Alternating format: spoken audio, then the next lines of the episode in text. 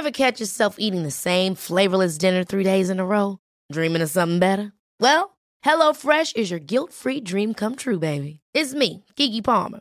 Let's wake up those taste buds with hot, juicy pecan crusted chicken or garlic butter shrimp scampi. Mm. Hello Fresh. Stop dreaming of all the delicious possibilities and dig in at HelloFresh.com. Let's get this dinner party started. It's that time of the year. Your vacation is coming up. You can already hear the beach waves, feel the warm breeze, relax, and think about work. You really, really want it all to work out while you're away. Monday.com gives you and the team that peace of mind. When all work is on one platform and everyone's in sync, things just flow wherever you are. Tap the banner to go to Monday.com.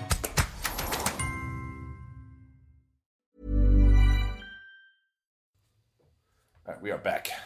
Okie dokie. So today we are going to speak on behalf of Kermit the Frog. Is that your Constantine accent? Yeah, I really I can't do it. Kermit the Frog here. It's good. Nailed it. Nailed it. For those who don't know, that was Muppets Most Wanted. Very much worth seeing. Has Tina Fey. Excellent stuff. And Anthony Bourdain, I think. Wait, no, not Anthony Bourdain. What the heck is his name? Anthony Bourdain is a very different human. Ugh, it's gonna drive me nuts. I'll remember in the middle of this episode and then tell you all. so,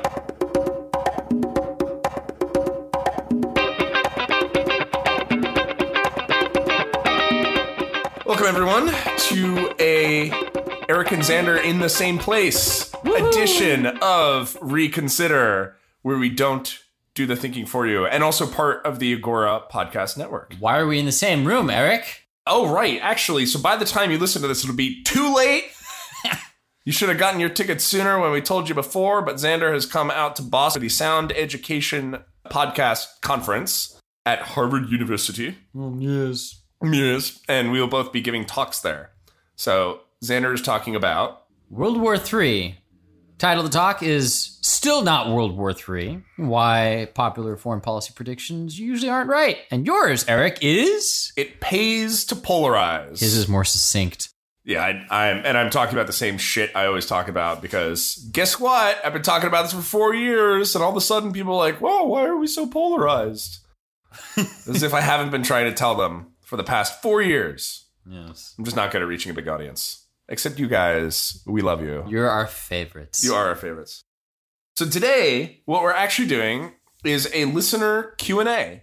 So we have a number of questions or like requests from listeners to talk about this, talk about that, ask us this, ask us that. And I think we could actually at least touch on everything that was asked over the last month or two in a single episode and then expand on stuff later. What we decided to do rather than make a whole series was just catch everything a little bit and then expand on stuff where it makes sense going forward. Some of the questions are simple. Some of the questions looked for answers that we can't give because we'd be doing the thinking for you, but we're going to help you think about it in a different way. So, on our list of questions at the top is Yemen. What's going on in Yemen? Yes, this question comes to us via Twitter. The Twitters from Russell at TRHSWC. I don't know what that stands for, but thanks, Russell. Tursk. Yes. Uh, so the war in, in Yemen, you could easily do a whole podcast on the war in Yemen. It's a very complicated war. It is a civil war that kind of got started around the time of the Arab Spring, but really became a bona fide civil war in 2014 and drew Saudi Arabia's intervention in 2015. And right now, the lay of the land is basically this Saudi Arabia and the United Arab Emirates, as well as a number of allies from Africa, like Sudan, has contributed a number of ground forces, and Egypt, kind of, but really not on the ground, more in the water, are all involved in this war against, well, it's complicated, but the main force that the Arab coalition is fighting is this entity called the Houthis who you may know because we've discussed their outrageous motto and flag a number of times. Let's see if I know it from the top of my head. Death to America, death to Israel, a curse upon the Jews, victory to Islam. Did I get it right? God is great. Oh, God is great. Of Death course. to America. Yeah. Death to Israel. Curse on the Jews. Victory to Islam. You got it pretty right. I was pretty close. it has yeah. a nice ring to it. It's it's got to be the single most transparently evil, uh, you know, motto in history. But you know, anyway, these are the Houthis. If you remember their crazy flag, that's who they are. But who are they really, Xander?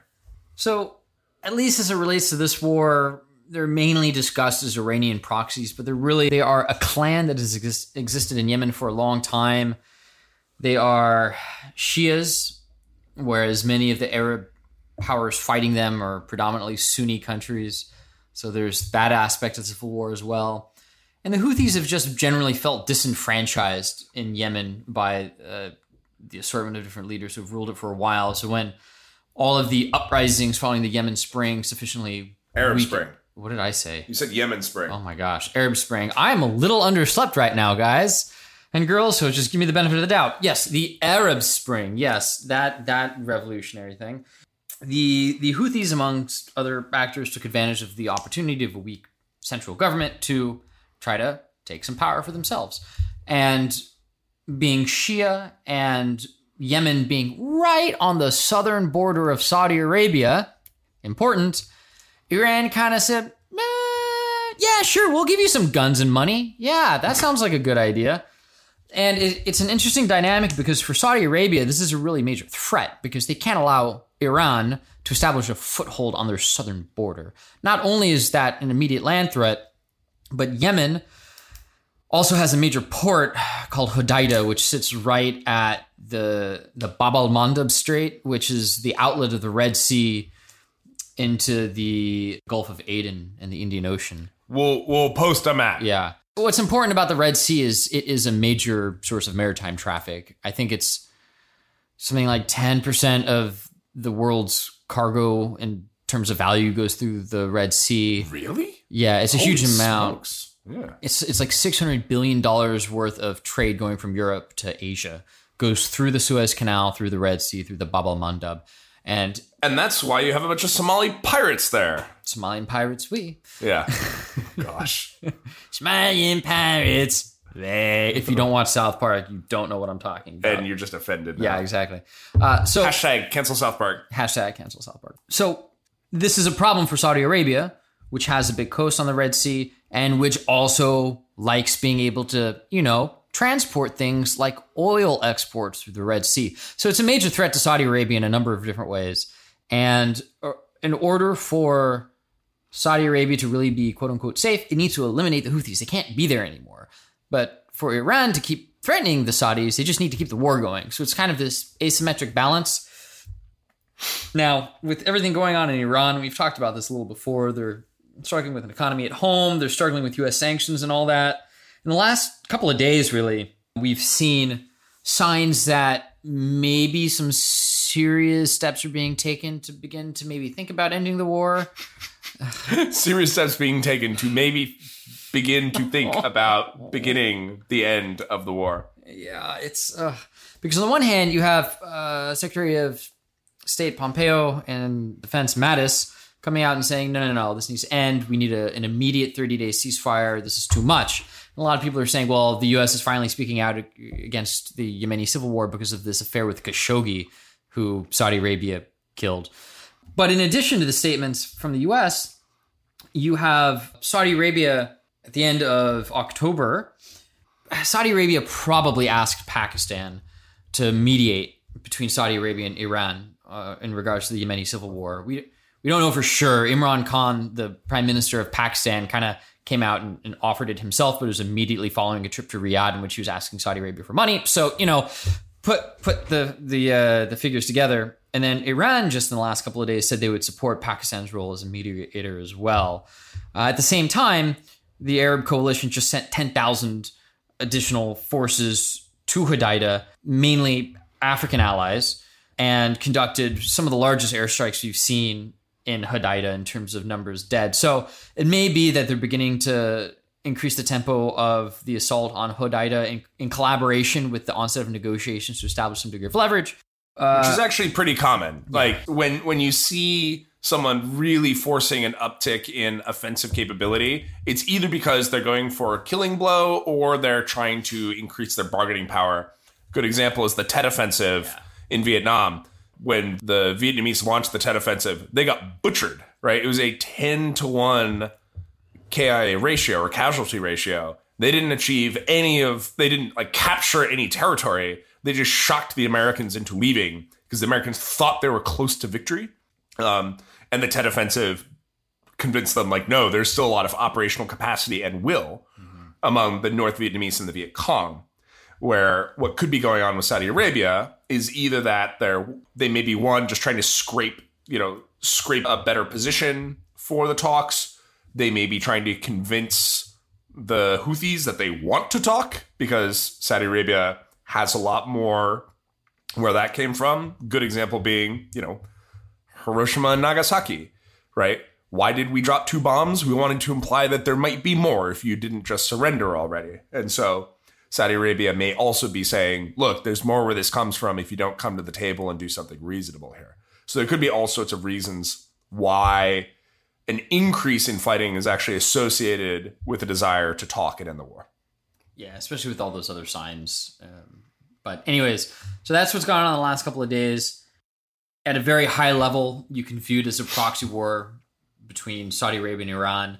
Saudi Arabia has not had a lot of ground forces in Yemen. The UAE has, and the UAE has a much stronger presence in South Yemen, whereas Saudi Arabia is perhaps maybe obviously more concerned about North Yemen because it's right on the border with Saudi Arabia.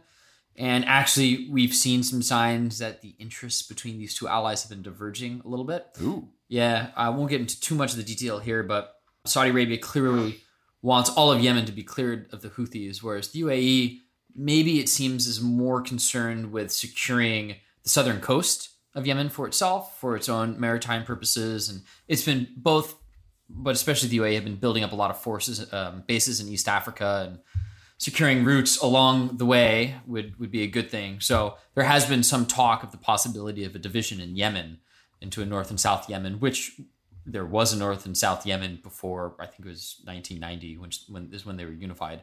So that is man, it's really hard to do a snapshot of the Yemeni civil war, isn't it? Yeah. What's also interesting is I'm looking at sort of the most updated map here is that part of the southern coast, not the southwest, although Aden or Aden is occupied by this, is the Southern Transitional Council, the STC, Yeah. which is a a separatist group. And it's worth noting that Yemen used to be North Yemen and South Yemen, and it got combined in the early 1990s, if I remember correctly. And this is one of those may not have been the best idea sort of deals, large extent due to the fact that you smashed together these, you know, these two very different groups and said, good luck getting along. But it looks like South Yemen may be trying to come back. And in particular, the STC is supported by UAE. the United Arab Emirates. Yeah. And so specifically what might be going on here is that you know the UAE may be looking for a breakaway semi-government, semi-autonomous region that it controls, you know, that is separate from the Houthis so that the Houthis are not the UAE's problem and they can just, you know, have bases in that in Aden and in the, you know, the southern coast. Whereas Saudi Arabia's sort of main man in Yemen, by in Yemen I mean in exile in Yeah. Riyadh, Hadi. Yeah, Abd Rabba Mansur pronounce anything. Hadi. Hadi. It's Hadi, and they want a unified Yemen because they want a secure Yemen completely clear of the Houthis and not having all the Houthis rounded up in North Yemen, Right. with the UAE safe with its coast in South Yemen. Yeah. So that and the STC, the group, the breakaway group that Eric just mentioned, in January of this year, actually ended up fighting in Aden with some of Hadi's allies. So you actually had Saudi Arabian proxies fighting United Arab Emirate proxies, even though the UAE and Saudi Arabia are allies fighting Houthis. So you can begin to see just some of the shades of sheer complexity of this conflict. And that's all of this is just the geopolitics of it. There's also the humanitarian aspect of, of it, which it's hard to know, you know, how accurate these estimates are. But some, some people are saying that 3 million people might be at risk of suffering from severe famine, which is on the scale of famine that we haven't seen since like Ethiopia in the in like the late 80s, early 90s when you know literally millions of people starved. And so when you hear about the blockade of the port of Hodeidah by the Saudi coalition in order to prevent Iran shipping more arms into the Houthis, which Yeah. have a not a dominant position in Hodeidah anymore, but they're still there. That's what's going on, and the UN is saying well, that would be a humanitarian crisis because you blockade the port, you can't send food in either. What are all these people going to do? Yes. Brings up an interesting note that technology and, and sort of the global market have reached a point that mass famine is only caused by government action anymore. Right. You know, there's there's like low scale famine, but there is not like, oh, fairly stable region suddenly no longer has access to food because the global market has has reached a point where it just makes up for that. That is a thing of the past, except when governments get involved. Um, which I need to like probably do a little bit of fact checking on whether that's strictly speaking true, but you know, because there is still starvation in, for example, sub-Saharan Africa, but sudden famine seems to be, you know, the examples we can think of over the 20th century seem to be government caused, which is interesting. Hmm. Anyway, so that's what's going on in Yemen right now. I'm actually looking at the map and I see that since I last checked in, what's interesting is the, the Hadi government forces have been crawling up the west coast towards Al Hadida and have made headway into the city. And you know, it looks like you know, who knows if they have any chance of taking control of it. But if they were to take control of it, they would have control of that port and might not need to blockade it anymore in order to deny, you know, blockade their own country anymore in order to deny armaments to the Houthis. Yeah, they're trying to creep up along the coast, and I think probably surround Hodeidah the best they can, Yeah. and starve them out. Yeah. It's ugly. It's one of the crappier wars and also I don't want to say unavoidable, but it is driven by actually as Xander's going to talk about Saturday at Sound Education Conference, it's driven by these systemic mutual insecurities between Saudi Arabia and Iran where, you know, we can sit here all we want and say like, stop. Right? But if one of them stops, it's security relative to the other between Saudi Arabia and Iran. Its security relative to the other drops and therefore is at greater risk of the other, you know, hurting it in a substantial way. Yeah. And so you can't just look at someone and be like, "Well, you're bad. Stop," because they're they're going to say, "Look, it's, it's awful, but you know, I you know my security is paramount, right? Security tends to come before the luxury of being a moral good guy actor." Yeah, it's pretty depressing to think about sometimes, but I really think it is the it is the most accurate way of understanding a lot of how the world works. Right. And this is where we'll we'll get on our horse a little bit about the notion of like geopolitics and like quote realpolitik. I And hate that word. yeah, exactly. And you know, one of the things worth noting is that the way that realists like ourselves look at the international system is we're looking at it we're trying to explain why nations do what they do, not what is good, right? So we're not advocating for oh, a country should, you know, do whatever is necessary for its security at the cost of, you know, human life and suffering in another country. We're just saying that that is what they do. Um, and and asking asking a country to stop it is not going to stop it. And just so you know, uh, Eric used scare quotes when he said realists. So Yeah. yeah, that context is important. Yes. I think that's Yemen. I think that's Yemen. So we had a question about Social Security. Can you bring up the image that was brought up? Yeah. Someone someone wants to post an image at us and have us talk about it. We're gonna take it as it comes. So I'm gonna let you read that, and I've got I've got some thoughts about it. Go on and check the email. Check the email. Thanks, Trompet. yeah, anytime. I bet many of our listeners are too young for that. They're like, "What the f is a Strong Bad?" That's depressing. Yeah. And the dragon comes in the night. Here it is. All right. And the dragon comes in the night. So this this one is from Massachusettensis, and That's a cool name. At oh, I like this at Mos Maiorum with a zero. Oh. And if you don't know what that is, go read Mike Duncan's book on Rome. Yes, uh, the storm before the storm. I think, frankly, if if people are, you know, I know people are looking for historical ancillaries to what's going on in the world in the United States right, or in the Western world in the United States right now, and they're like, "But is it Nazi Germany? But is it? But is it? But is it?" And no, it's not. It's late Roman Republic. Uh, I think it is a much apter comparison. Yeah. Yeah, I mean, it's it's not inevitably late Roman Republic, but if we're looking for a model of failure, it is late Roman Republic, not late Weimar Republic. Yeah. So we'll get back to that actually. Yes. Because that was a question someone had recently. Actually, a lot of people they said, "Is is it Hitler time? And we'll talk about how we should evaluate whether it's Hitler time or some other time. The uh, the the worst part of a sketch comedy show ever. yeah, exactly. Yeah. Well, you have you seen the producers? Yes. Okay, yeah. It's springtime for Hitler and Germany. Exactly. Great show if you haven't seen it. Mel Brooks, brilliant. Also Broadway. Anyway, so Massachusetts, whatever, sent in an image that said the following: Social Security fun facts. Social Security and Medicare. So it's apparently Social Security and Medicare fun facts. Social Security and Medicare are paid for with a separate tax. They add nothing to the national debt. Social Security has a $2.5 trillion surplus. Congress has, quote, borrowed trillions from Social Security to pay for government spending. So when Republicans say we need to cut Social Security in order to balance the federal budget, what they really mean is, quote, we've taken trillions from Social Security to pay for unfunded wars, tax cuts for the rich, and corporate subsidies. We need to cut your benefits so we don't have to pay it back. All right, lots to unpack here. So again, you threw an image at me and and now I've got to take it on as it is. So what what about this is actually a fact?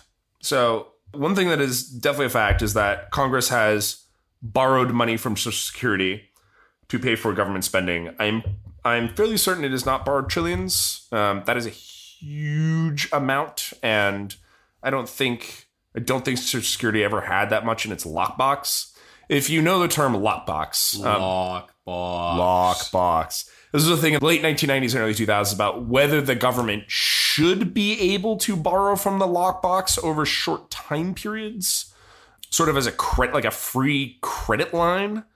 And for a while, the answer was yes, and then the answer was no. What I need to look up is whether Social Security has a $2.5 trillion surplus. I'm pretty sure the answer, I'm, I'm pretty sure that that is just wrong if we think about what the meaning of surplus is. It may be that there's 2.5 million in the lockbox to pay for upcoming entitlements owed. But that does not mean there's a surplus. A surplus means you've got cash sitting around that are not that is not earmarked to be spent. Right. So like when the federal government had a surplus in 2000, it was like, "Oh, we can literally do anything with this." Right? I mean, you need to pass a law about it, but like this money isn't owed to someone. Yeah. Whereas the money that's sitting around in the Social Security account is not a surplus in the sense that it's not owed to someone. It is owed to people. It's owed to people in the future. So one of the things I don't like about this, oh yeah, and then Social Security and Medicare are paid for with a separate tax. They add nothing to the national debt. The first thing is certainly true, right? So if you look at payroll taxes, if you look at your your check that you get, Social Security, Medicare, and Medicaid are all separate. Now, in the case of Medicare and Medicaid, unlike Social Security, there is not a lockbox. That money just gets put into the pie and it gets divided up, right? Because like generally money is fungible. The reason we talk about a Social Security lockbox is because that is money that is generally not fungible with other revenues that the government takes in. Medicare and Medicaid taxes coming in are like they're labeled as Medicare and Medicaid taxes, but it doesn't mean that that money is put in a lockbox. Much in the same way that cigarette taxes, oh, that's a bad example. Such a, much of the way that like tolls for roads don't only go to paying for roads, right? It's a road tax, and to some extent, much of that toll money is you know it's sort of like it's it, it is built because it pays for the bonds that the government took out to build the road in the first place. But it doesn't mean that it's only legally earmarked for that road. Same thing with Medicare and Medicaid. Medicare can be Medicare can be and is supplemented by other revenues. So that one that one's wrong. And then saying they add nothing to the national debt is also like is not true. Social Security, if it doesn't ever have to be subsidized, will add nothing to the national debt. It may have to get subsidized, and we'll talk about that in a minute. The only thing I can say for certain, I'm pretty confident will never add to the national debt, is the United States Postal Service. So that pays for itself with stamps. Always has, has never been subsidized. Go Postal Service. Your tax dollars do not pay for the Postal Service. They're You're, running a loss, they are. but They're in debt right now, but they're not being subsid. They are not being subsidized by tax dollars. Oh, interesting. I didn't know that. Mm-hmm. See, I learned new things on this show. So there you go. So the you walk into a post office, like there's going to be a sign somewhere that reminds you Buy stamps. that no effing tax dollar has ever gone to the postal service.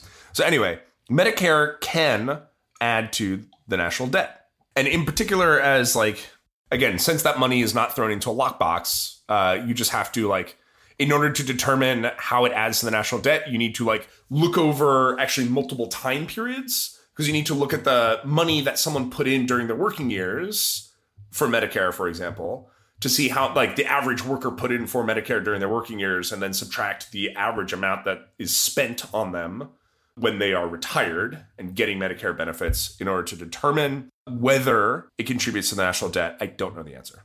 So let's talk about Social Security. Oh, yeah, the last thing. Quote, this is in quotes. So, what Republicans really mean is we've taken trillions from Social Security to pay for unfunded wars, tax cuts for the rich, and corporate subsidies. We need to cut your benefits so we don't have to pay it back. Has trillions been taken from Social Security and not paid back? I don't know. I don't know. I would have to look that up.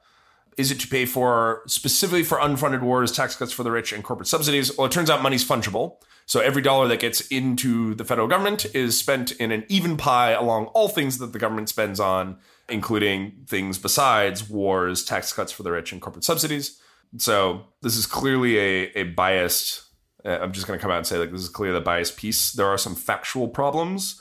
The last thing to note about Social Security is that um, I think there's a straw man problem with this. So the biggest one is that there are members of Congress of both parties that are talking about a potential upcoming problem, and it is this people are living longer.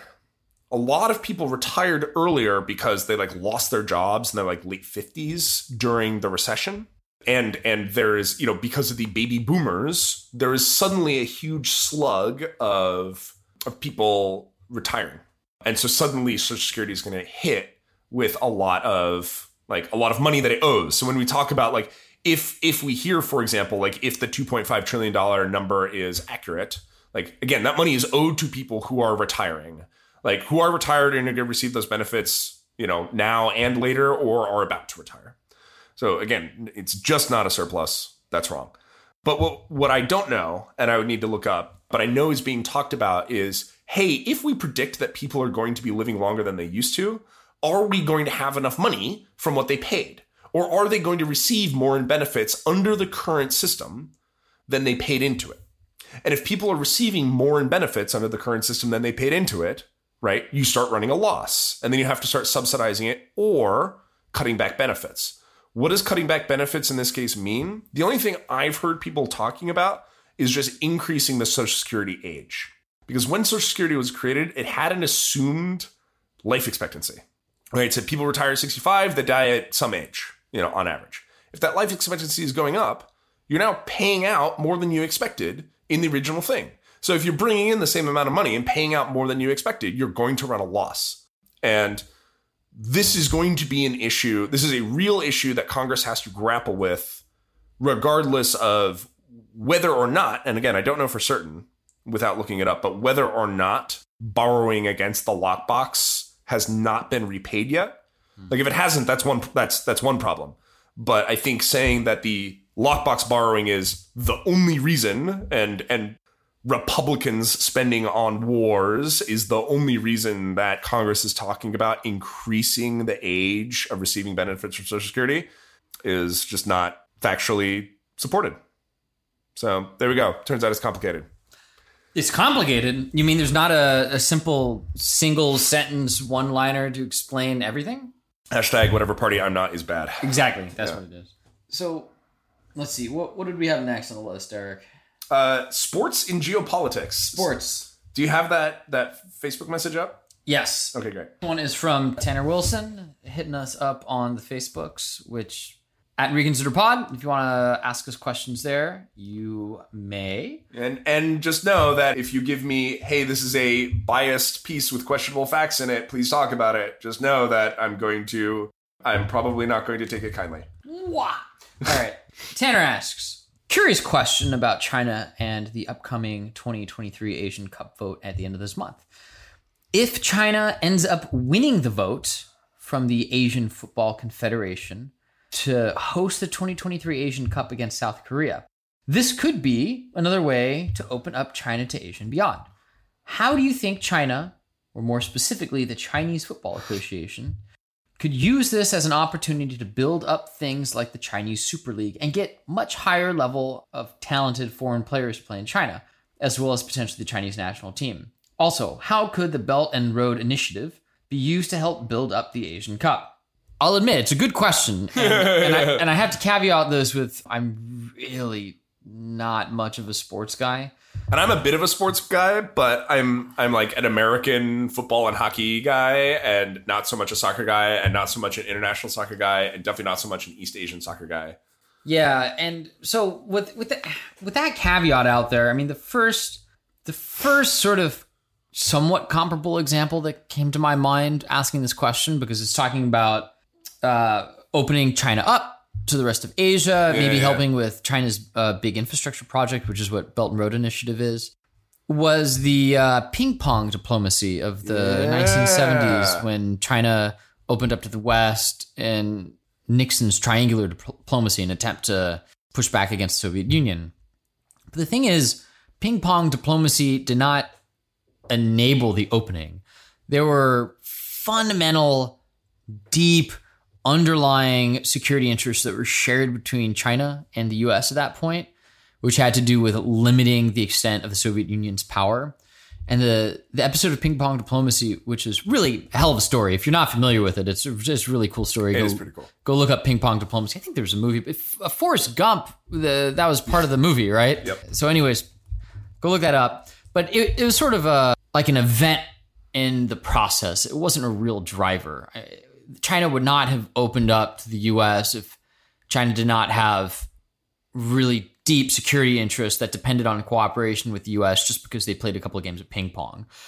Similarly, I doubt that a game of soccer, even if it's a really important game of soccer, is, is it's not that I, I doubt. I really strongly don't think that a game of soccer is going to change any of the geopolitics that ha- that that are going on in between China and the rest of Asia, as well as the Belt and Road Initiative, which is dictated by geopolitics and economics. You know, a game of soccer isn't going to magically make four trillion dollars worth of money appear for China to use in their investments across Southeast and Central Asia and the Balkans and all that. Yeah, I mean, I think the the thing I potentially want to push back on is like, is diplomacy does diplomacy matter?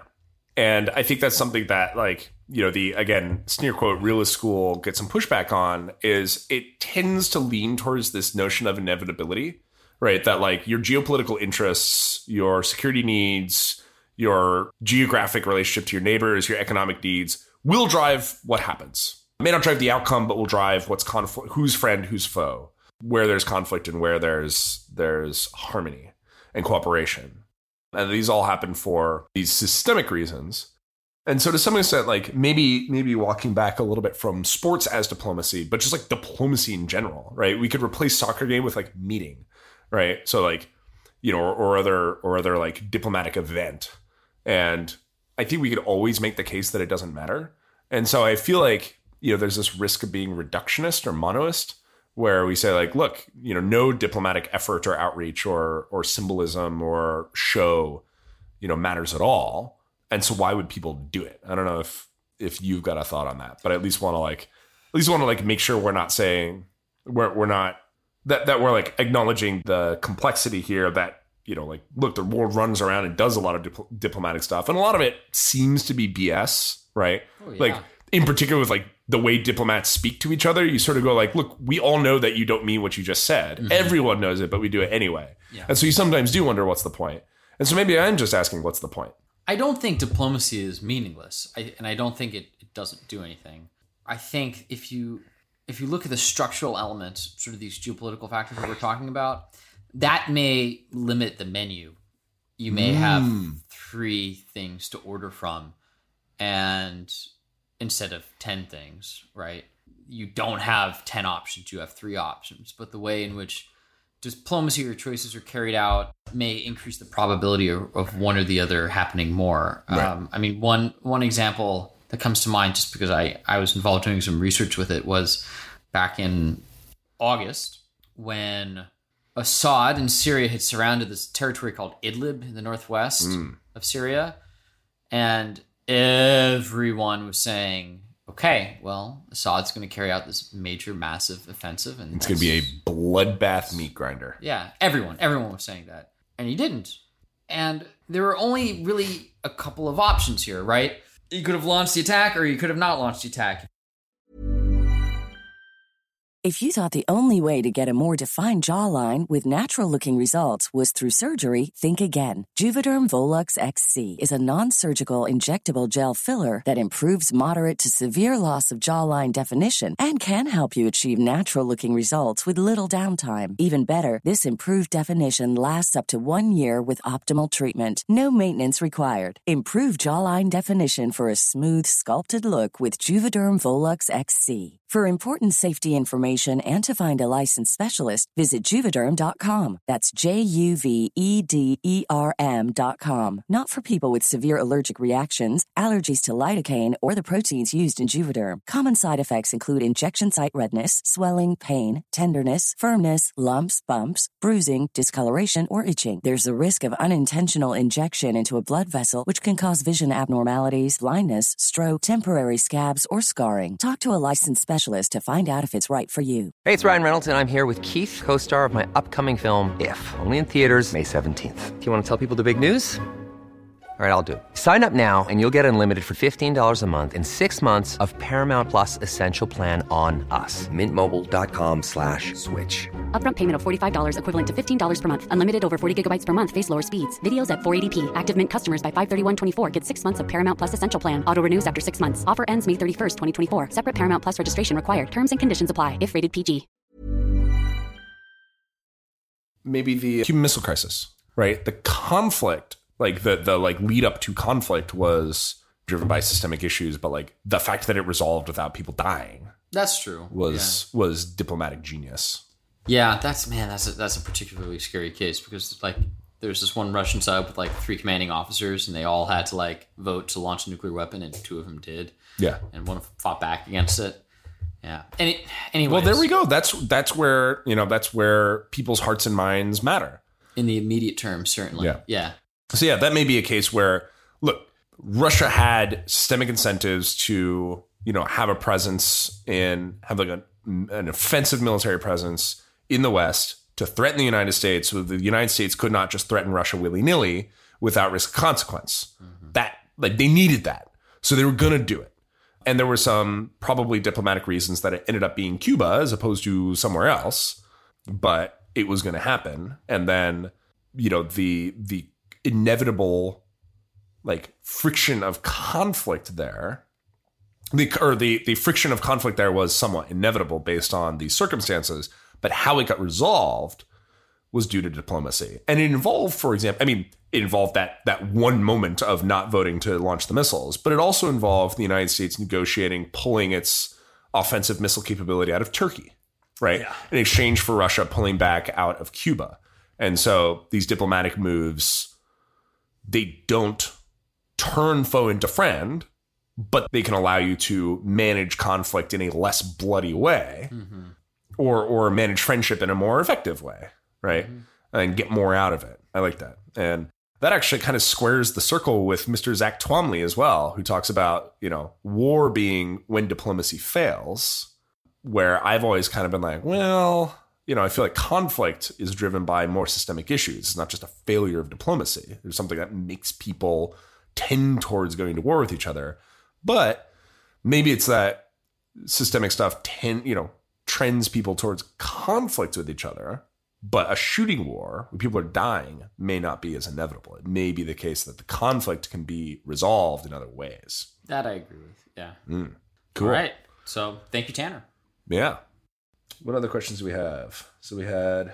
So yeah, sorry we didn't talk about soccer. We're just not going to be able to say much about it. But all we can say is that you know China's already on the road to this, and it may be the case that you know being able to win some hearts and minds through you know sports leagues and and kind of other like cultural integration bits may you know smooth the smooth the road Sure. make you know make it a little bit easier for immigration to happen and and and such like that so it you know it may have some impact cool did we talk about khashoggi already We mentioned him, but we didn't get into the deeps and depths of it. so i think here's the question the question i got from a friend recently, and I don't have a good answer. The friend will will remain unnamed because they did not like post it on Twitter publicly. They asked me was like, okay, so Saudi Arabia killing Khashoggi was, I mean, obviously horrifying from a human perspective, but like kind of from a big picture perspective, like I feel like Saudi Arabia probably he said like I feel like Saudi Arabia probably like kills people all the time.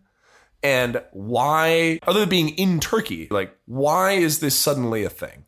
I mean, the reason it's a thing in the West is because he's been made out to be this pro reform, anti Bin Salman journalist who fled to, to Washington and lived as a, in exile, writing critical opinion pieces in the Washington Post. And how dare they just, you know, violate his human rights? And yeah, okay, that's that's right. But Saudi Arabia kills people all the time. The U.S. kills people all the time. And Turkey kills people all the time. And Turkey is not exactly friendly to journalists. If you've been following anything in the last two years since the coup attempt, right? They've they've jailed lots of journalists, and yet you have Erdogan coming out and saying, "Oh, tr- tragic, tragic that what they did to this journalist. We would never, never silence anyone in our country," which is nonsense. But how this could matter potentially if the international sort of response is so acrimonious that the U.S. feels it can no longer work with Saudi Arabia or Saudi Arabia's current leaders, and I'm not convinced that that's the case, frankly. But I've heard the argument made. Then you could argue that that kind of opens up the opens up the opportunity for some members of the Saudi royal family who have been sidelined by uh, Mohammed bin Salman, the crown prince, and his father, King Salman, to step back in and create divisions in the family and create a power struggle within Saudi Arabia, which could then open up Saudi Arabia, you know, to pressure by Iran or, or whoever, right? Maybe, maybe. I certainly don't think that the U.S. is going to change its approach to Saudi Arabia over the murder of one person because at the end of the day, the U.S.'s strategy for dealing with Iran relies on Saudi Arabia and Israel. And especially with the sanctions coming up on November 4th, uh, the oil sanctions on Iran. I don't know if we'll publish this episode before then or not. Maybe not. But if it's after November 4th, sanctions are already back on. Bing. Bing.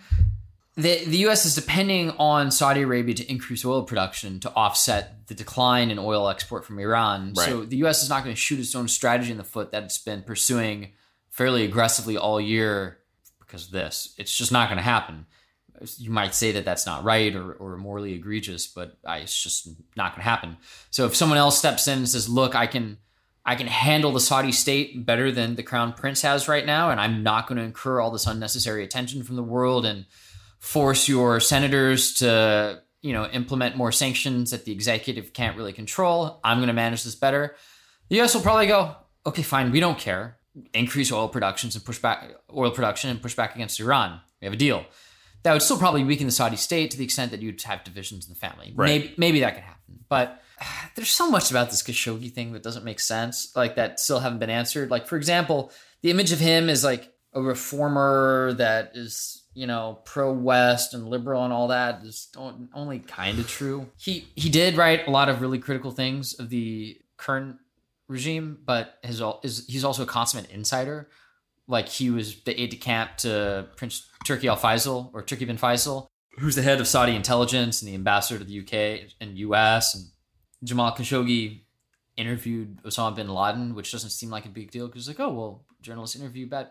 But Osama bin Laden was like notorious for never ever giving interviews to anyone. Right. And somehow he had close enough connections either with the Saudi royal family and or Al Qaeda to be able to get an interview. Awkward. His uncle Adnan Khashoggi was a really famous financier, Saudi financier, and arms smuggler who was involved in the Iran Contra scandal.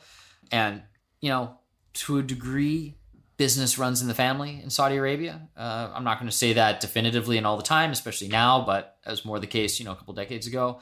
So it's not like this guy is, has been like on the bleeding edge of, of liberal progressive movement in Saudi Arabia. He has criticized the crown prince, but in part because he was a lot of people that he was close with were rounded up at the end of last year, and that's when he fled Saudi Arabia. Right. Because he was afraid he was going to get rounded up, and then he came to the U.S. and started writing critical things about the crown prince who did the rounding up. So there's that. And the other thing that just I still I don't get, and I haven't found an answer to anywhere, is he purportedly entered the Saudi consulate in Istanbul to obtain a marriage license because, according to uh, Turkish law, if you are getting married, you have and you have been married before, you need proof of a divorce. So that makes sense, right? Except, okay, so we've just established this guy's super well connected, right? Right. He knows people. And if you go online and do like a Google search for like weddings in Turkey, you'll find lots of either luxury hotels or tourist services that will arrange all of those marriage documents for you. Mm. And that's for like plebes like me, let alone the nephew of one of the most notorious former arms smuggler in Saudi Arabia. So I just don't buy that that he actually had to go in in person to the Saudi consulate. Something else had to be going on. And I just I just don't know what it is. Weird. Yeah, I mean, my my take is it seems more like a like a mystery piece that will be done on not TLC, but like the History Channel will do a special on in like ten years or something after the details come out. Like it's a it's a drama piece. It's still awful, right? Like people getting butchered and murdered is terrible, but it doesn't it it it seems hard to think that this is the kind of thing again in your talk on Saturday you're going to be talking about the difference between triggers and systemic drivers. And like if there was a systemic driver for the United States and Saudi Arabia to break up like this would be a great trigger right? It'd be a great excuse a great casus belli, not actually belli but Yeah, no, it, it, it would be a trigger for deterioration relations. Right. Yeah. Right. But if there's a if the the underlying structure that made the relationship there in the first place, like what's interesting about Saudi Arabia and the United States is that they're allies, despite the fact that like the moral frameworks of their government probably could not be more different. Right. And so and and for that reason, a lot of Americans question why. And, and question whether we should have a good relationship, a strong relationship with Saudi Arabia, or whether we should consider them a pariah. And of course, you know, this will all of this will make you very cynical very quickly if you start thinking about it too much. You go like, wait a minute, we pick and choose who we call pariahs, and we we have excuses to call them pariahs, but really they're oh wait, they're just like structurally opposed to our security interests. It's like, yeah, Yeah. We should do an episode on Saudi Arabia. we should. Yeah. All right, it's coming next. For the sake of time, I think I only want to do one more thing. The things we're going to skip for now are is it Nazi Germany yet? Yes, that can be a whole episode. We'll make that a whole episode. And that has so many people that have asked it that it deserves its own time. And then people are asking about the migrant migrant caravan. I don't think we have much to say on it. Not a whole lot to say on it. It's it's not that we have no stake that this hasn't. You know, like um, you know, if you ask us like, oh, has it been oversimplified in the media? Like, yes, obviously. But other than presenting the raw facts of like these are who these people are, where they are, what they want, how far they are, like they're just facts, right? They're just there. So the last thing I want to talk about is feedback we got from a user about a previous episode about migration to Europe and the rise of nationalism there. I'm going to make a warning for uh, because I'm going to be talking about rape and sexual assault. That's one of the reasons I want to save this for the last one, such that if anyone else, like if anyone doesn't want to hear about that, this is a great place to log off and like end this episode. We're going to be talking about statistics as opposed to like events and narratives. So so that that's the level of detail we'll be going into. But if anyone really doesn't want to hear it, now's the time to go. So for those of you who are still here, Okay, so this is from Victor Lipa at Victor Lipa, and he tweeted at us and said, "Hey, at Reconsider Pod, Snopes published this some time ago. Have a look." And he sent us a link to Snopes, which is a fact-checking site, and I won't read the article, but just the title and the, the, the summary is Crime in Sweden Part 1 is Sweden the quote rape capital of Europe.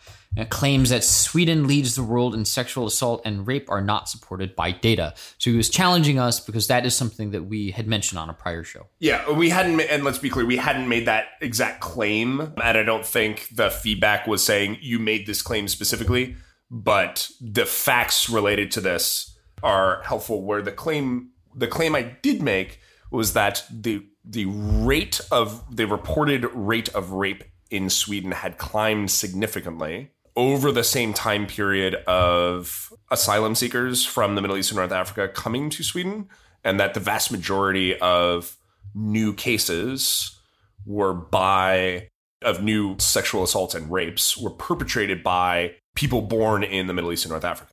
So that was that was the claim I had made. What's interesting actually is that Snopes points out that this was supported by a USA Today article, and I realized that is specifically where I got it. And it claims that the USA Today article is wrong. What is interesting, of course, about Snopes is that, you know, as, as much as Snopes is a great way to call BS on something else, what's often the case is people don't necessarily dig too deeply into Snopes. They're like, oh, Snopes is the fact checker. So, like, if they are showing that a fact is wrong, like, they must be right right? And so even I have this tendency to just like agree with Snopes. And then I like dug further into the USA Today article and was wondering like where the heck are they getting all this stuff? First, let's make the conclusion. The conclusion is is that of the two claims I made, one of them is probably wrong and the other one is probably right.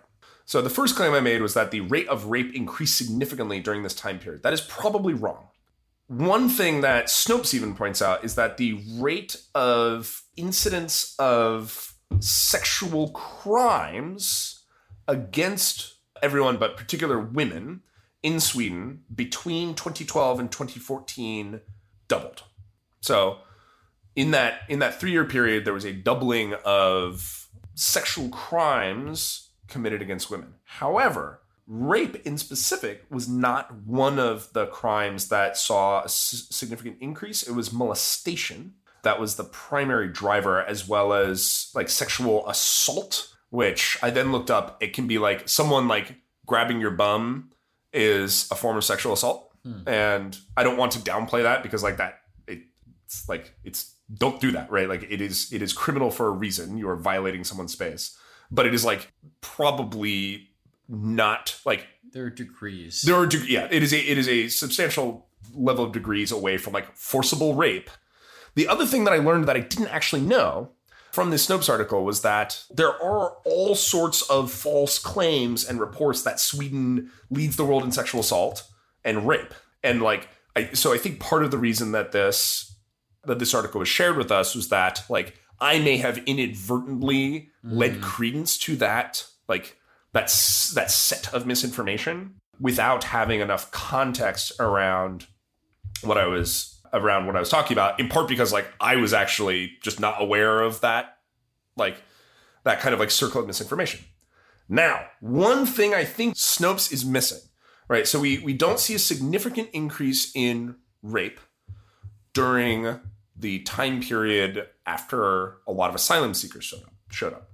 What we do see, which is interesting, is that in the in the period of 2013 to 2018. So I'm actually just going to Wikipedia and going to the immigration to Sweden section and the crime subsection of that. I then like followed these links and they they seem at least as credible as as the sources that Snopes has. In between the period of 2013 and 2018, the birthplace of rapists convicted in Sweden. The majority of rapists convicted in Sweden are from or were not born in Sweden. Hmm.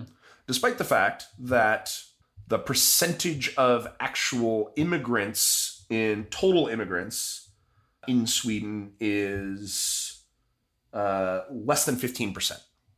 Hmm. So uh, immigrants are more than three times as likely to commit rape than uh, oh. than Swedish born than Swedish born people in Sweden. It is also the case that of the total percentage of people convicted of rape, 58% total had a foreign background, 40% were born in the Middle East and North Africa, despite the fact that there are only a few hundred thousand people born in the Middle East and North Africa in Sweden compared to a population of 10 million. So what this would suggest is that the like likelihood of someone being convicted of rape goes up by, you know, is is like tenfolds higher if they are someone from the Middle East and North Africa in Sweden than if they were born in Sweden. And there's all sorts of other corrob- sort of like corroborating details around this that that you can read. I'll add a link. But one of the things worth noting is that there's a bunch of other like crime statistics that are related to this that that like kind of vary in in their level, but are some of them are related. One of the things that worth noting is that if you add a lot of controls for education level, poverty level, and a few other things that have nothing to do with like where you were born or the color of your skin or your religion, that difference drops dramatically. Hmm. So it turns out that, of course, the refugees coming into Sweden are very poor and uneducated right. Um, compared to the average native born Swede. And the crime statistics of low education, low income immigrants uh, or asylum seekers is not as substantially different as the crime statistics related to low education, low income Swedes. So, what this means is that of the two claims, again, one that the rate of rape increased in any significant way, that appears to be totally false, and that the majority of rapes during this time period were carried out by foreign born people, in particular those of the Middle East and North Africa, appears to be true. And that there's like an outsized, you know, an outsized likelihood of at least being tracked as someone who committed sexual assault or rape if you were born in the Middle East and North Africa. In Sweden seems to also be true. So, turns out it's complicated. So, besides being grateful for the opportunity to reapproach probably a, well, what is certainly like one partially incorrect, but two like contextually lacking uh, point that I made in a previous episode. So I'm very grateful for that, and thank you for sending that. The other interesting thing about this journey was seeing that you know even when you go read Snopes, something that I'm used to being the final word Yeah. on something, there's more. There can be more to it, and you may have to keep digging. So like. And just realizing that for myself, that I had this tendency to think of Snopes as a final word, I hadn't obs- I hadn't examined that before because when I read it, I was like, ah, surely I read something here that that you know it hasn't been listed yet, and it turns out Snopes isn't perfect either. So what you're saying is the world is complex and sometimes it's hard to understand. Yeah, and and Funny. I think the the hardest part. I mean, I don't think it's ever been. What's interesting is like, has it ever been easier to do this? I don't think so. So the the hardest part about democracy is like actually being informed enough to contribute to the discussion in an effective way, to vote in an effective way, right? To pressure your congresspeople in an effective way to actually make decisions. And you know, even on an issue as like kind of granular as this, and like and like discrete, right? Like you should just be able to get the statistics for this, right? This this isn't something like oh, like what is the you know how, how should we be subsidizing you know electric energy or something? We're like wow, right? That's that's oh my gosh, yeah. or not electric energy, but renewable energy. That's like this huge thing. But like something as simple as this is like, what are the statistics on this? It's that was hard. And I'm not even certain I'm right. Like I'm now starting to doubt all these sources that it came from. So it's it's sort of like the tragedy of being a democratic citizen is that you have to you have to you are you are faced with the burden of figuring all this stuff out where like I just can't expect anyone to like get it right all the time. I think it's a nice opportunity for us to to reflect on our motto. You know, we say we don't do the thinking for you. What what, what exactly do we mean by that? Because we're here for an hour with you every two weeks, thinking about something, right? But we're we're not here saying, you know, X is the way that you should think about an issue. And I, I listening to Eric talk about his experience digging into this in greater in greater detail, what I find useful is hearing how someone who, you know, has been fortunate enough to either have a career at one point or, or an interest in this with an, enough contextual depth and, and experience to be able to look into this, how that process looks like. And we can share that process with you. And that doesn't mean that we're smarter than you. It means that, you know, we're, we're lucky to be able to do, to do something like this that we really enjoy in, in some way to a greater degree than a lot of people have with their careers so our word is not doctrine but we have the opportunity to maybe go into greater depth on some of these on some of these details than some people do Yeah. and that's not something you're often going to get on i hate the phrase mainstream media just a lot a lot of media outlets that that tend to pre- present issues as moral imperatives Yeah. so hopefully we shared some process that's helpful but we're trying to not do the thinking for you so that's that's this episode So thank you all for like all your great questions, suggestions. I think we're going to be digging deeper into the US Saudi relationship is definitely a place we want to go. And I think it's also going to be time to dig soon into, you know, is it Nazi Germany or is it late Weimar Republic yet? And of course, are there ways it's similar? Yes. Are there ways it's different? Yes. And and what can we cover to kind of help you decide what historic, you know, we should learn from history, what historical models are most effective for us to learn um, how to avoid the mistakes of the past.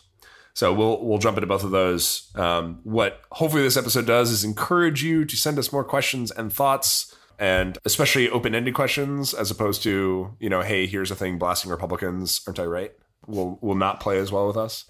Um, Or Democrats. or Democrats. Yeah. Yeah. it just happened to be Republicans in this case. But hopefully, that was in you know a good lesson in you know the thing you read that just says it's facts may not necessarily be facts, even though it said it's facts. And with that, Can't trust anyone anymore. It's amazing. just can't can't trust anyone. anyway, so keep sending in questions. We love them. We we want to do more episodes about them. At Reconsider Pod on Twitter, on Facebook. That's the stuff. You can, if you enjoy these episodes and you feel like you're deriving some degree of benefit from it, mm-hmm. we're on Patreon. Patreon is a great way to help us keep sustaining the podcast, investing in marketing, getting it out to more people. That's patreon.com slash reconsider. A buck a show. That's all we ask. We usually say this at the beginning, but we forgot. So check us out there. And if you don't want to go the money route, that's cool. We'd appreciate a review on your favorite podcatcher, be it Apple iTunes podcatcher or Google Play or Acast, Overcast, whatever. Whatever. Leave us a review. We'd appreciate that. And with that, And with that, don't let the pundits or us do the thinking for you. pause and, And re- reconsider. This is Andrew signing off. This is Eric signing off. We'll see you soon. Peace.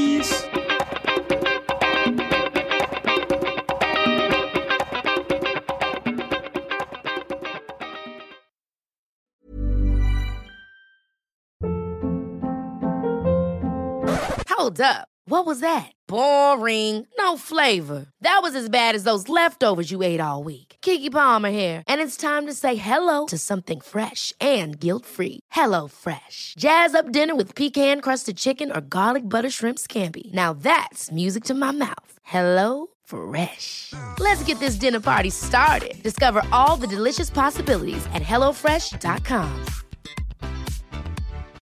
When you need mealtime inspiration, it's worth shopping Kroger, where you'll find over 30,000 mouthwatering choices that excite your inner foodie. And no matter what tasty choice you make, you'll enjoy our everyday low prices, plus extra ways to save, like digital coupons worth over $600 each week. You can also save up to $1 off per gallon at the pump with fuel points. More savings and more inspiring flavors make shopping Kroger worth it every time. Kroger, fresh for everyone. Fuel restrictions apply.